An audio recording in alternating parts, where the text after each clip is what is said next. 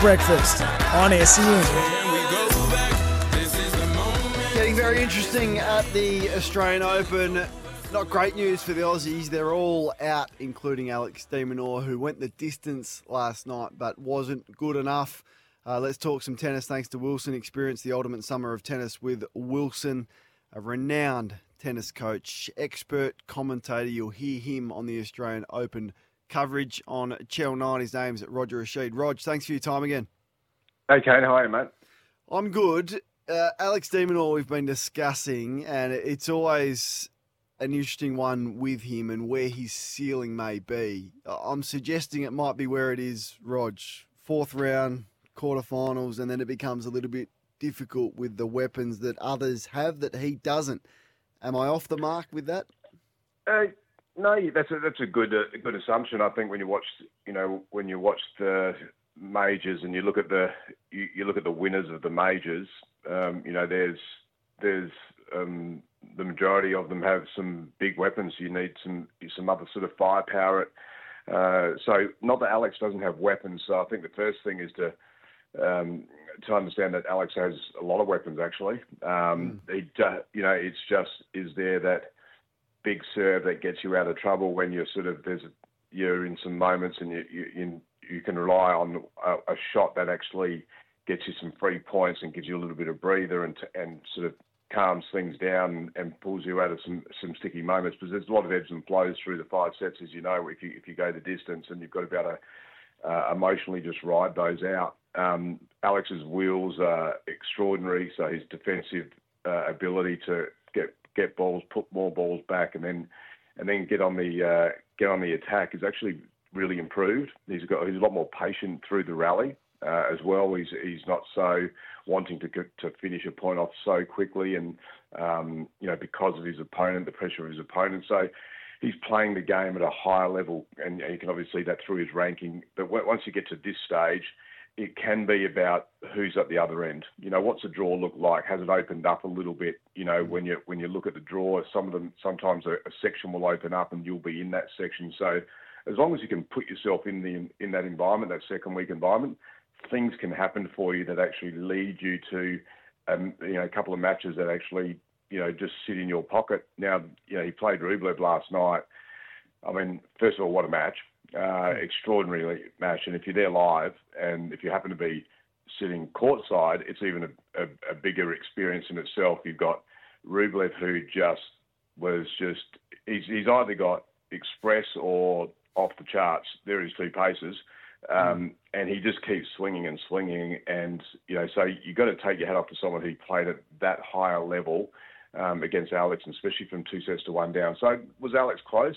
100%. He wasn't far off, but what a credit to uh, the Russian for being able to go two sets to one down, have a whole lot of emotional outbursts, and then settle and, and find his calm and, and then come through 6 3 6 love, that early break in the fourth. I know he got broken back, but uh, it sort of calmed him down a little bit. And then, you know, the 6 love at the end, he was cramping. It was quite uh, extraordinary. But unfortunately, due to that power hitting, Alex couldn't just hold in the in that back end of the fifth just to get on the scoreboard and start, you know, creating some opportunities. You and I have discussed the way that it's evolved.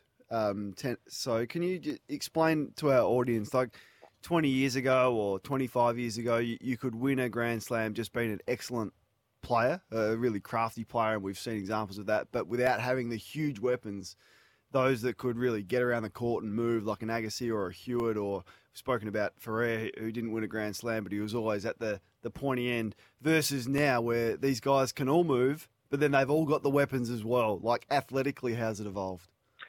Yeah, athletically, it's a different it's a different animal. I mean, if you look at the you know you take look at the top hundred players in the world, and and you know when you start at the top, and you'll just see athlete after athlete, the way they can cover the court um, across the court, in, going forward. So full sort of full 360. They've got they've got big range, and then you've got so you've got your absolute elite athletes like like you'll see there with your, with your Alex, you'll see Novak. They also able to turn um, heavy defense into immediate offense um, because of their athleticism and from extreme range of uh, reach, they're able to actually get power on the ball, um, and that's courtesy of the rackets and the strings.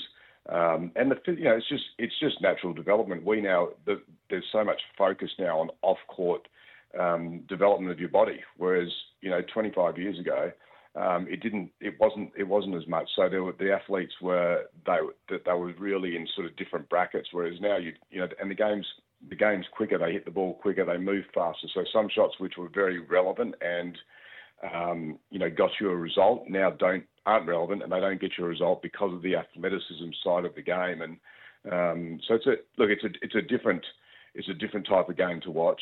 But when you do watch two players like that last night, um, who don't you know you know they serve big, but they don't possess the the Nick Kyrgios serve or the mm. Pete Sampras serve or the pass, or you know, are other athletes that uh, have that have that big serve. They they just possess competitive spirit, and um, their ball striking was elite though. It was it was heavy. I mean, if you think of someone like Rublev, he's he's hitting the ball, you know, about ten kilometres, ten sometimes fifteen kilometres harder than um, than Alex off the back of the court, um, and Alex was swinging for all his worth as well. So it was it was it was pretty impressive.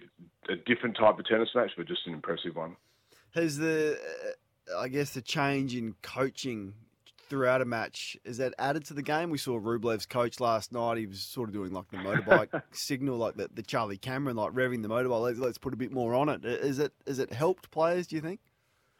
Uh, I, th- I think the coaching's been there. It's just now you're allowed to, if they come up your end, um, you're actually allowed to have verbal discussion as long as you don't interrupt the serving speed of the, of the player. Um, so you've got to play to the speed of the server. Um, so uh, so I think it'll help the players that generally use it and who like to use it. I think also, you know, there are players, you know, just because it's allowed, you know, is it your position that, you know, does your player like it? You know, Roger Federer, for example, he never went, you know, to the to the box for information. Um, Rafa does have, uh, you know, he does have a look. Novak obviously has interaction, um, so he's, you know, when things aren't going well, he wants to know, like he wants information. You know, give me something. I actually want to know what you you think, and um, you know, I did Taylor Fritz and Tsitsipas yesterday, and, uh, which is a, again a, a, different type of highly entertaining tennis match.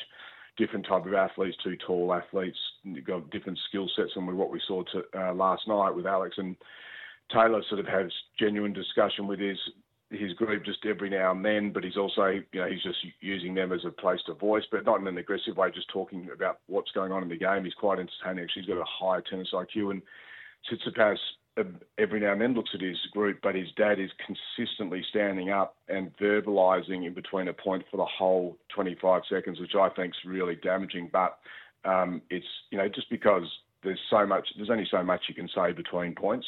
Mm-hmm. Um, to be and to be standing up and continually giving information or saying something for the whole 25 seconds, and it happened over and over again. I just can't see the value in that um, uh, because it's just it's actually too much. Uh, so there's there's a whole lot of ways that it gets used. Mm. How did you uh, get the balance right in the in the coach's box? Uh, I think you know my mine was about. I mean, I, I spoke. There's no doubt about that. Um, you know, someone had said it was. You know, some of the umpires, central umpires, would look at me at the time and you know and and put their hands up and go, Roger, come on. But uh, but I we we allowed that because I just you know for me and for the player, I just said, look, and at that time, it wasn't allowed. I just said, look, if, if we do get a fine and you get a code violation for coaching, but it's a moment when I feel like it's really necessary to impact and create a little bit of a shift for you on the court. Um, let's just let's just make that part of the tennis that tennis match, and so you're not affected by what the what the umpire says. You just get on with it. But the only time I came in strong was when I thought there just needed to be a momentum shift with the player, um, but it would only be, you know, it's a short, it's a short interchange. It's just a, mm. it's just a couple of words that made them understand and and, uh, and make a shift. And you are the father of an elite junior footballer, Indy, who's making her way very nicely. Rog, how have you been as a parent uh, watching Indy, and, and what sort of dad watcher are you? Uh, yeah, I'm a good dad watcher. I mean, you know, we all ride it, don't we? We it's just it's just part of it. I've, I've been there riding, you know, the, the, athlete's journey anyway. Is so I so I, I get the emotion. I think I think what I can do is understand that you know you've just got to sit in. You've got to sit in the competition when they're competing and let it unfold because it doesn't necessarily it might not happen straight away for them as you as you know but then all of a sudden you know you have a moment or you have a period of time where you where you're very present and, and you're and you're doing you, you know you're using all your craft so I guess I've tried to be dad more than more than the coach or the educator or and when she's wanted to tap in uh, she knows she's got some experience in you know close hand that she can trust to, to tap in but she's yeah just letting her enjoy the journey it's actually quite fun She's going to be a star. So eligible for the draft in 2025. Is that right? Uh, she is. Where will she go, Kane? Uh, whoever's got whoever's got the first pick, Rog. I think. hey, mate, we've been loving your work as always. Appreciate you joining us this morning. Thanks, mate. Roger Rasheed uh, is a ripper, one of the smartest tennis minds that we've got and, and sporting minds. You can get your game on and join us in celebrating the Wilson Summer of Tennis. Keep an eye out for Indy Rasheed, eligible for the draft in 2025. And uh, she'll be going right at the pointy end. Let me tell you, she's a freak.